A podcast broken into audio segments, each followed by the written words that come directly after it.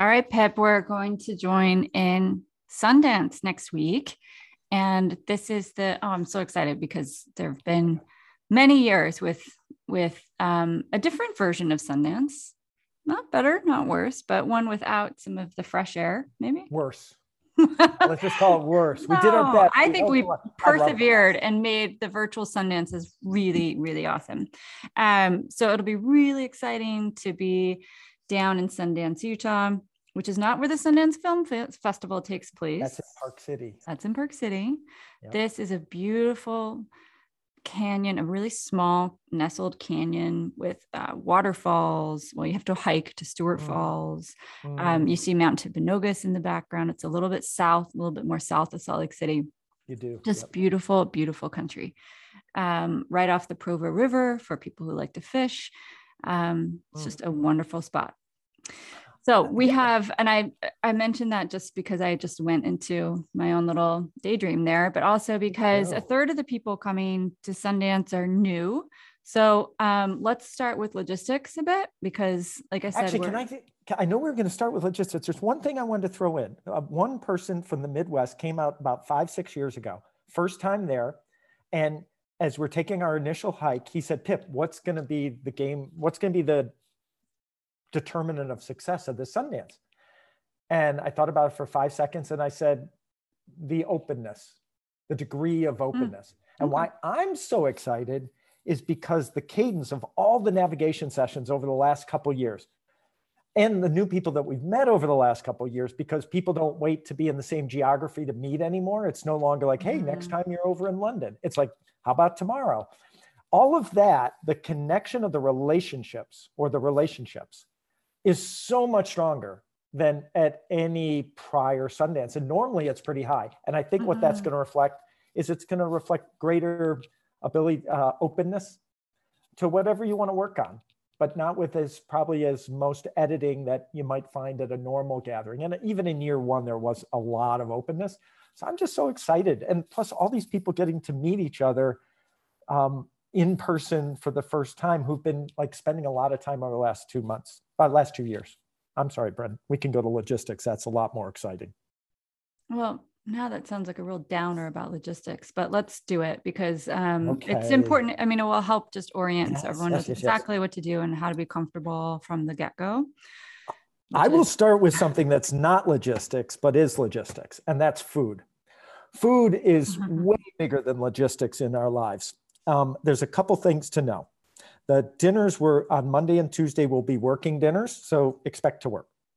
Um, Wednesday will be a dine arounds, which I think is the highlight of the whole thing, and Thursday is going to be a celebratory uh, gathering. Uh, that's number one. Second, all there's always going to be food and beverage at the rehearsal hall, modest food, always beverages. Uh, the bar will open at at 4.30 every day there but there's so many nooks and crannies on campus i'm just saying that as hey if you ever need something there'll probably be someone there like mel or priscilla etc and there'll always be like food beverage something if you need to grab something uh, the third thing that i wanted to mention is there's going to be a charge account i shouldn't be saying this but there's going to be a charge account at the deli particularly monday and tuesday and one of the, this helps out in a lot of ways that Priscilla doesn't have to figure out exactly how many people want to have lunch, et cetera. So the charge account is Pip Coburn. Just go there, Pip Coburn, particularly Monday and Tuesday. We'd probably carry it on Wednesday and Thursday. The deli's awesome for anyone that hasn't been to Sundance yet. So those are some critical food elements that I wanted to make mention here today. All right. It's a little bit, um, we are in the mountains. And so I'm going to go into attire, which I would say uh, we'll call it mountain casual. Does that work, Pip?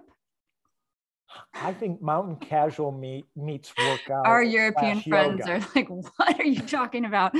Um, I don't know. I always bring denim jeans and comfortable clothes and layers. That's my go-to for Sundance.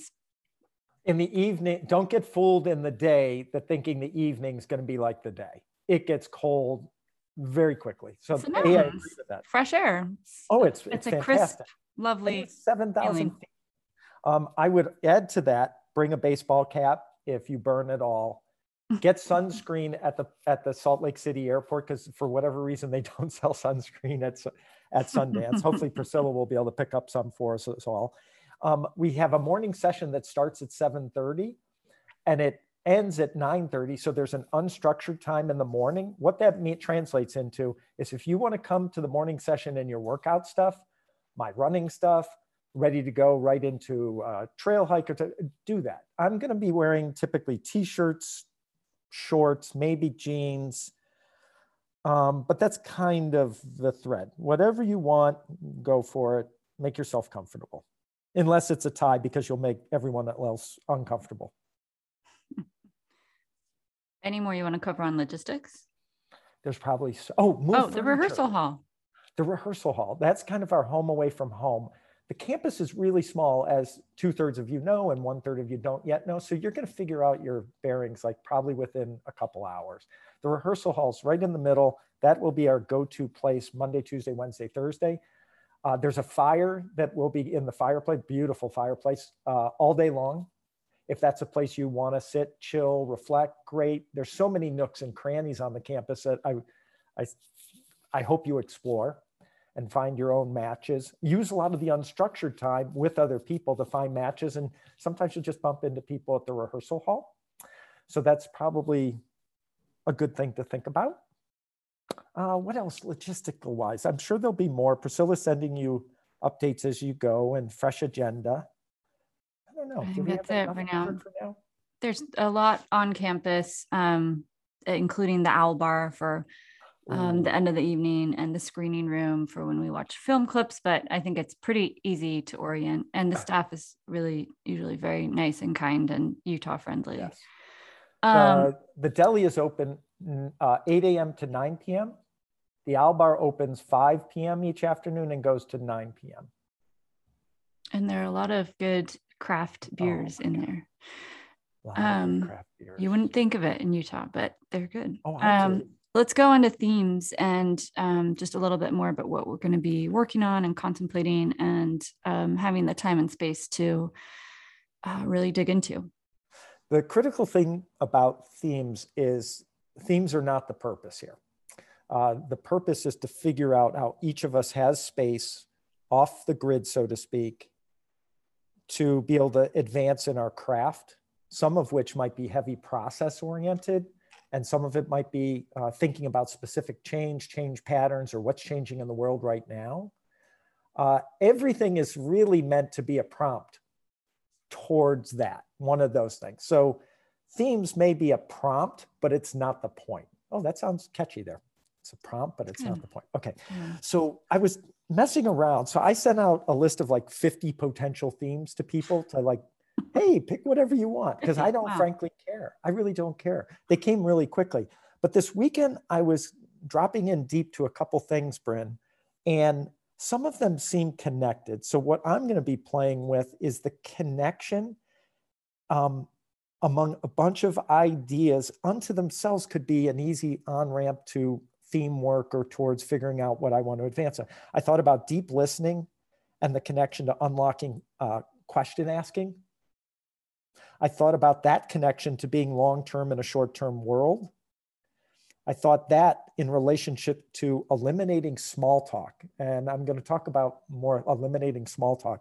When you're at Sundance, it's sort of like life is both long and life is short here at Sundance, it's going to be over before you know it. So eliminating small talk and just diving in. I thought about patience, contra media, and having agency of the inputs into our lives. I thought about uncommon inputs and uncommon processes leading to uncommon uh, outputs, which are uncommon understandings, which is really the goal of all of it, I think, is to get to insights, which are uncommon understanding. I thought about uncorrelated. I thought about design principles, alignment, which we wrote on last week, ending time anxiety, what an unlocker there, scale communication relationship uh, versus connection and community.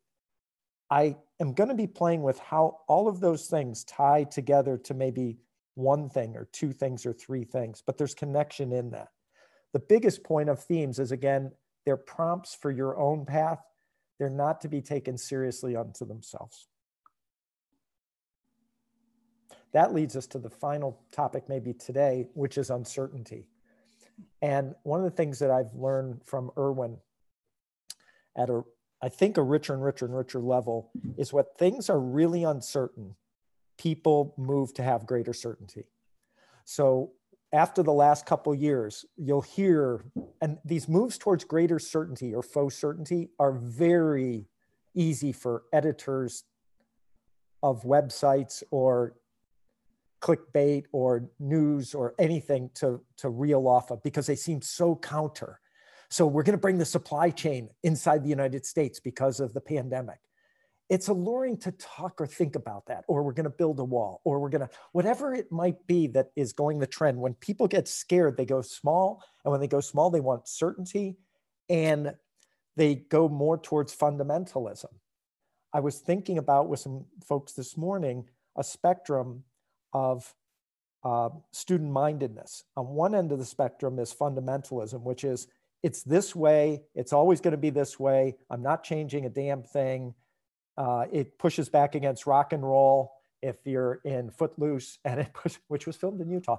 And on the other end of the spectrum is curiosity. Mm. And we talk about curiosity like it's this amazing thing. But when things are super uncertain, we shrink and we move more on the spectrum towards fundamentalism or closed mindedness or having the answer because everyone wants to have the answer just at the time you want curiosity. And so this is one of those tensions. I can see Erwin maybe nodding like I half have it right. He'll correct me. But that we're in this moment where it could be so easy to be drawn towards certainty, fundamentalism. I have it figured out. When actually moving towards curiosity, I have no idea what I'm doing would be a fantastic thing. And living with that tension in a world that right now wants you to have certainty. That's a whole lot to play with. And I think we're going to be doing it with the right people. It's also easier to do when you're with others.